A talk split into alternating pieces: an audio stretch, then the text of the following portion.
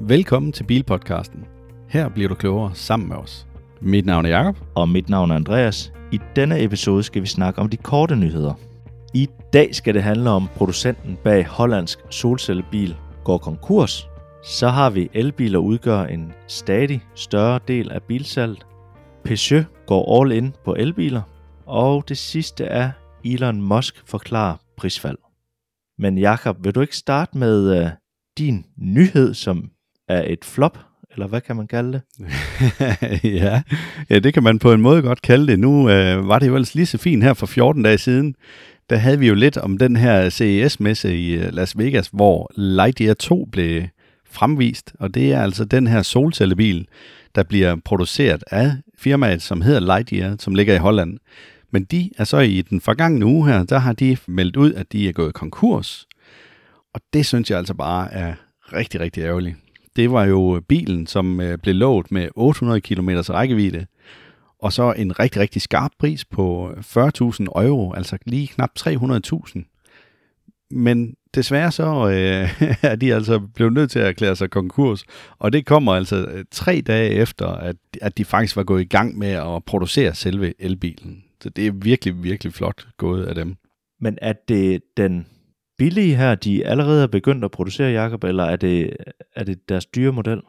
Nej, det er deres dyre model, den der hedder Lightyear nul. Og det, den er, altså de er jo nærmest kun lige begyndt at producere den, og så øh, melder de sig konkurs. Det er jo simpelthen en firma, der bare slet ikke har haft styr på det her.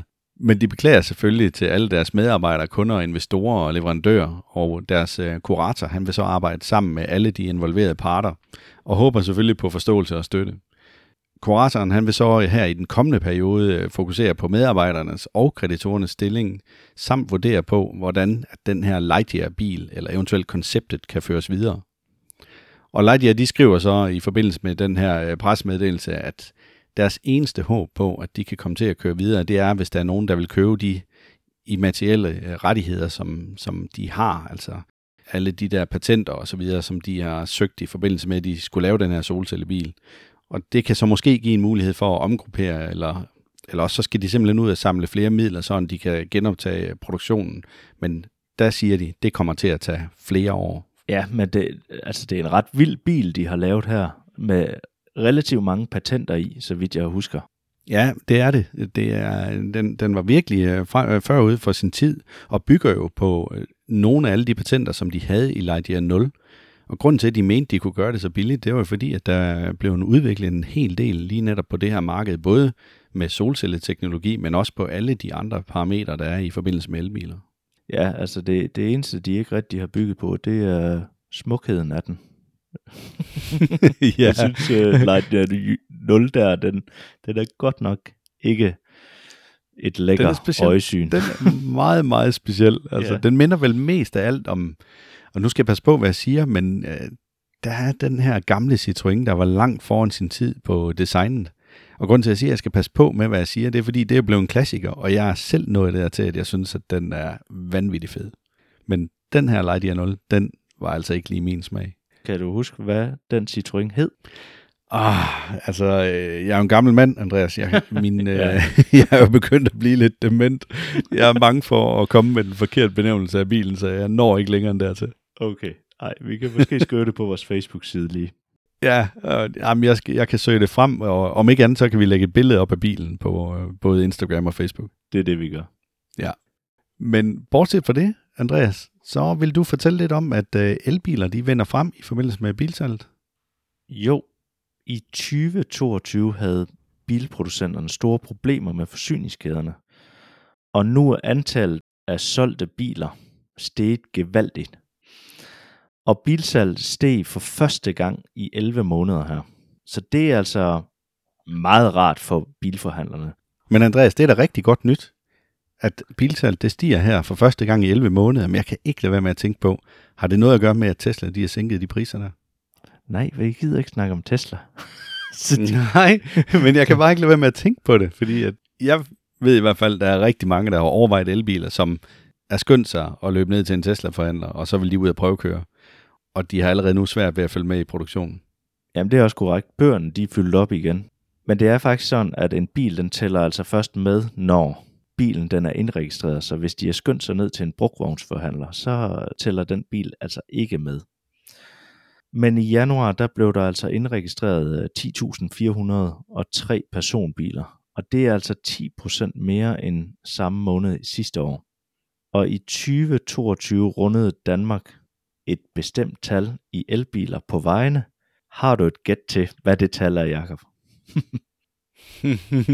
Ja, så kom der lige en quiz med ind der, var Andreas? Ja. Altså umiddelbart, så...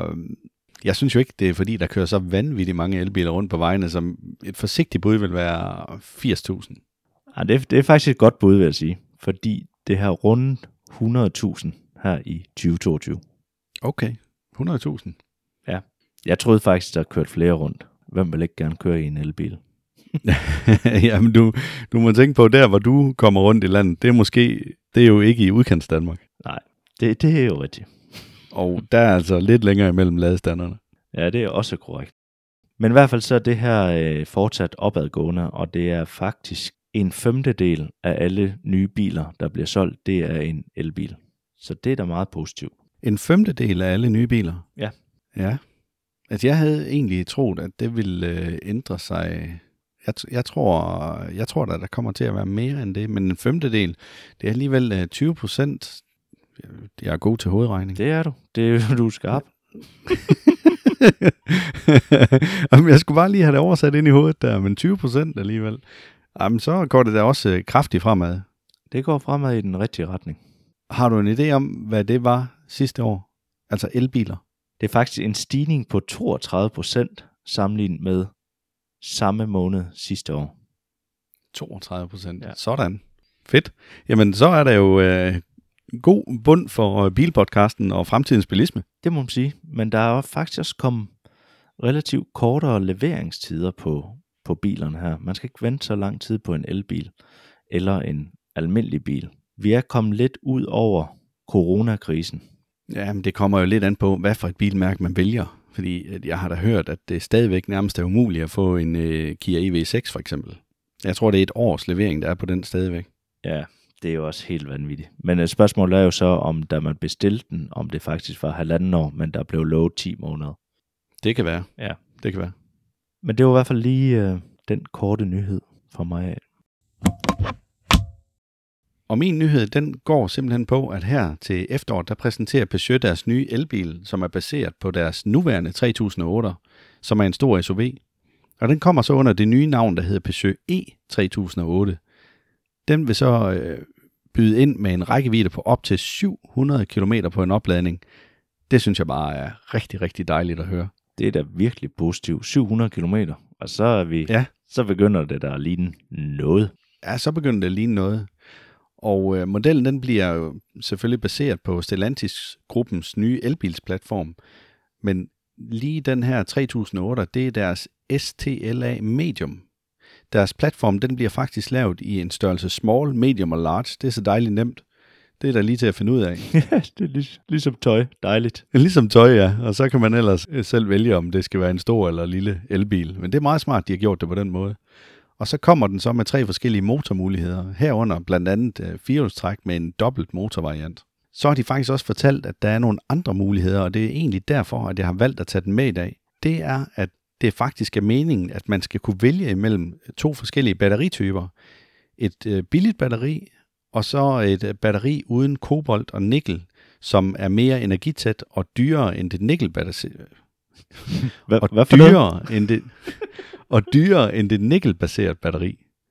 Og det synes jeg jo faktisk er ret fedt, fordi vi har jo lige talt om det her med, at det kunne jo godt være, at der er noget værdi for vores, eller for alle de forskellige bilproducenter i, rent faktisk at sige, jamen det her batteri, det sviner mindre og har et bedre, eller et mindre C O to aftryk i forhold til klimaet. Ja, så er der jo højst sandsynligt ikke involveret noget børnearbejde i det, når der ikke er nikkel i og kobolt. Nej, det er jo i hvert fald der, at, at der er nogle miner, som har nogle problemer. Men udover det, så vil de kunne lanceres på de her platforme med en effekt helt ned fra seksoghalvfjerds kilowatt og op til tre hundrede og tredive kilowatt. Hvis man lige skal omsætte det til hestekræfter, så er det så fra seksoghalvfems til fire hundrede og niogfyrre heste. Deres satsning, det kalder de så for Peugeot E-Lion. de er så glade for løver dernede ved Peugeot.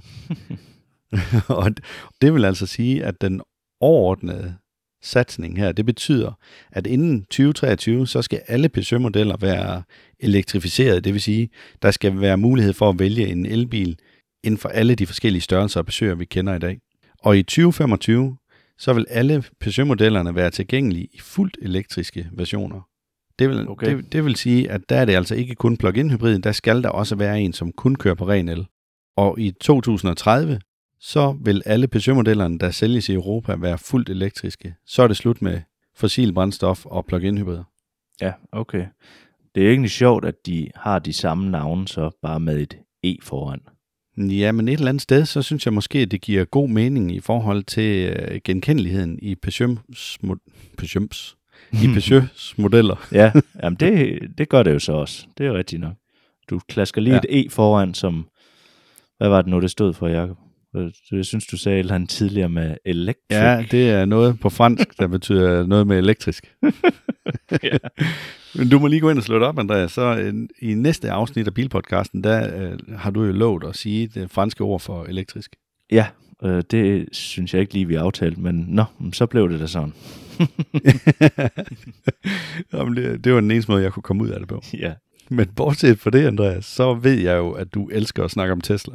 Jeg ved ikke, om jeg elsker det, men øh, der er faktisk også folk, der er træt af at høre mig snakke om Tesla. Men, øh, men nu prøver jeg lige igen, fordi at, øh, det her med, at øh, priserne de er faldet helt vildt, så vores kære Elon Musk, han har jo så sagt, den prisforskel, de har sat det ned med, det vil de så hente ind på software i stedet for.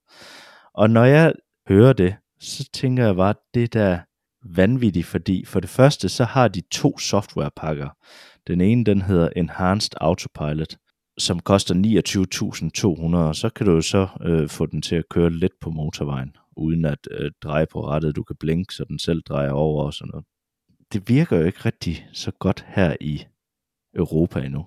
Du, du kan også få den dyrere pakke, fuld selvkørende pakken, som koster otteoghalvtreds tusind tre hundrede kroner. Men hvad, hvad får man for det? Altså, nu, ja. nu har jeg jo også prøvet din bil, og jeg vil være lidt bekymret, hvis den skulle køre selv. Ja, fordi at min bil, den er, jeg er jo alt for nær til at købe det her. Fordi jeg synes ikke rigtigt, man får det for pengene, som man måske betaler for. Det skal også siges, at den kan jo køre og styre selv, men den kommer jo med advarsler. Og det, det er sådan set det her, de her beta-pakker skal prøve at kompensere for på sigt. Men de må det jo ikke endnu. Men for at svare på dit spørgsmål, Jacob, og ikke bare lave et politisk svar til dig, så, så, så står der her, at Enhanced Autopilot, den kan ja, navigate on autopilot, hvilket jeg tænker, det kan min bil også nu. Men så har den ja. automatisk vognbaneskift, så har den autopark og summon og smart summon. Og summon, det betyder, at du øh, kan trykke på din mobiltelefon, og så kommer bilen hen til dig. Eller du kan køre den ud af garagen. Men det ved jeg, at de allerede har gjort. Øh, over i U S A, der har de i hvert fald kørt nogle test med det der, for jeg så der en video på et tidspunkt, hvor der var en, der kom ud, og det var sådan, de skulle sælge det, kom ud med favnen fuldstændig fyldt med poser og pakker og alt muligt fra et indkøbscenter, trykker på sin knap, og så kører Teslaen ellers lige ud fra parkeringsbåsen og hen til der, hvor man står og parkerer, og så kan man ellers fylde varer i, og så komme videre. Det er da en sjov gimmick. Jamen, det er det da også, og Audi, de viste det nogle år før Audi? Tesla. Ja. Nå? No. De, de havde også det her, hvor du, jeg kan ikke lige helt huske, om det bare faktisk startede på deres fjernbetjening, eller, nej undskyld, ikke fjernbetjening, men nøgle, eller det startede på mobiltelefonen, men de lavede, viste også det her i en parkeringskælder. Men det var da ikke fuldstændig selvkørende, hvor den selv kan manøvrere rundt på parkeringspladsen. Jo, det var det. Og dreje og så videre. Jo. Var det ikke kun der, hvor den kun kunne bakke ud lige tilbage? Nej, men den, den kørte jo ind i parkeringsanlægget, så du steg ud af bilen. Det er ikke udkommen til bilerne, og det er jo forskellen her. Det her, det er jo udkommen over i U S A til bilerne. Mhm. Fordi ellers her i Europa, så skal du stå maks femten meter fra din bil. Og det skal du altså ikke i U S A. Jamen, vi er jo heller ikke overhovedet fået godkendt det lovgivningsmæssigt i forhold til det her med, at bilen den må manøvrere selv. Nej. Altså, der skal være en fører, der kan gribe ind. Lige nok det. Ja. Jeg tror, det Audi prøvede på, det var simpelthen, at du kørte hen til et parkeringsanlæg, og der kørte bilen så ind i parkeringsanlægget, hvor der så ikke gik nogen mennesker. Altså jeg så en video på et tidspunkt, hvor der var to amerikanere, som kørte i en kæmpe pick-up truck, og de tænkte, de ville lige genere den her unge dame, der havde parkeret i hendes fine B M W, fordi hun holdt lidt skæv eller sådan et eller andet på stregerne der. Og så valgte de at køre helt tæt op og ned af bilen, og så gemte de sig over bag ved en busk og filmede hende, da hun kom med hendes varer. Ja. Så fandt hun bare hendes nøgle frem, og så trykkede hun på bak, så bakkede B M W'en ud af båsen, og så kunne hun fint komme ind i den. Det var, det var simpelthen så sjovt. De fik godt nok en lang næste, de der to gutter der. Ja, det gik der. Lidt af fløjten for den. Ja, det gjorde det. Men øh, en god, god gimmick, og øh, jeg kan faktisk godt se fordelen ved det. Altså nu for eksempel med parkeringskælder, hvor der ikke er ret meget plads og så videre, at man både kan køre bilen ind i båsen, men også køre den ud igen, når, øh, altså, så du slipper for at banke din dør op imod en søjle, eller hvad der ellers er ved siden af. Men det er helt sikkert. Men kan du også se fordelen i det for tredive tusind kroner, Jakob? For det kender jeg da godt nok til, at du ikke kan.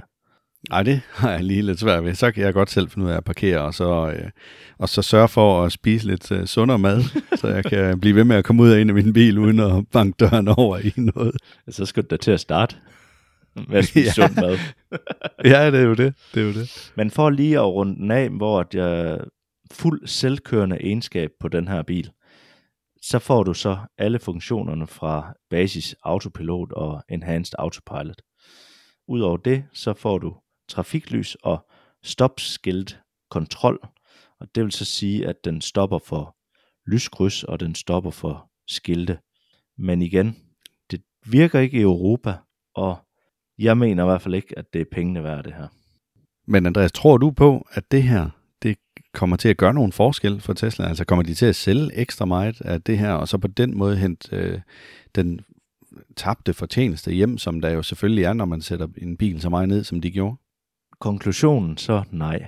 Hvis, hvis det her det får lov til om ti år eller sådan noget at køre selv, så kan det godt være, at folk begynder at købe det der. Så siger han jo så også, at det vil så være dyrere til den tid. Men man vil simpelthen ikke gå ud og bruge så mange penge på. Ja, på noget, der minder om en beta-version. Ja, det er jo en beta-version. Det er også det, de skriver. Ja, det er jo ikke testet helt færdigt. Nej. Jeg ved, der er nogen, der har gjort det med Enhanced Autopilot, fordi de er trætte af det her på motorvejen. Det sagde du faktisk også til mig, da du kørte med mig. Det her med, at den bimler og bamler, når man trækker ind og ud på motorvejen. Og det undgår man altså, hvis man køber Enhanced Autopilot. Ja, så kan man godt finde ud af det. Så hopper du ikke ud af selvkørende funktion i bilen. Så skifter du bare vognbanen. Så det skal du betale ekstra for i en Tesla, men det får du gratis med i en Cobra Born for eksempel? Ja. Ja, det er lidt sjovt. Men der må man så bare, altså hvis man skal prøve at sammenligne den på den måde, så må man jo bare indregne de der tredive tusind kroner. Ja, selvfølgelig. Men spørgsmålet er, om de ikke også måske finder på at lave nogle andre opgraderinger, eller gøre noget andet, du kan betale for. Altså jeg tænker på en eller anden form for abonnementsløsning. Det kunne jeg godt forestille mig, at de måske vil komme med. Du kan allerede nu få det i U S A, hvor det er abonnementsbaseret. Så giver du øh, henholdsvis nioghalvfems dollars i måneden, eller et hundrede og nioghalvfems dollars i måneden. Jamen, jeg tænker faktisk ikke så meget på lige nøjagtigt den del der. Jeg tænker på, det kan være, at der kommer noget Netflix eller et eller andet, som du så skal betale ekstra for, for at få lov at se din Tesla. Nå, ja. Kan du, kan du streame fra din telefon op på skærmen? Nej. Det kan være, at du skal betale noget ekstra, og så kan du få lov til det. Du kan kun vælge Netflix, som er programmeret ind i den, eller andre ting, så kan du gøre det på en, en anden måde med, men det, det vil jeg ikke lige komme ind på, fordi det, dem, der har en Tesla, de kender nok det her tricks. Ja, men Andreas, har du mere, at du vil fortælle i forhold til, hvad Elon Musk han sådan fortæller om? Nej, jeg synes, jeg synes, vi lukker ned for den øh, skønne, skøre mand der. Men næste gang, så har vi en grundig og dybtegående anmeldelse af M G fire. Ja, og det er jo altså det her bekendtskab, eller den bil, vi lige har haft til test igennem en uge. Det er korrekt. Ja, men øh, vi kan ikke andet end sige øh, tak for i dag. Det har været en sand fornøjelse at lave podcast med dig igen igen, Andreas. Og selv tak, Jakob. Vi håber, du er beklogere med os. Det var de korte nyheder for denne gang. Fortæl dine venner og bekendte om Bilpodcasten. Kør forsigtigt derude.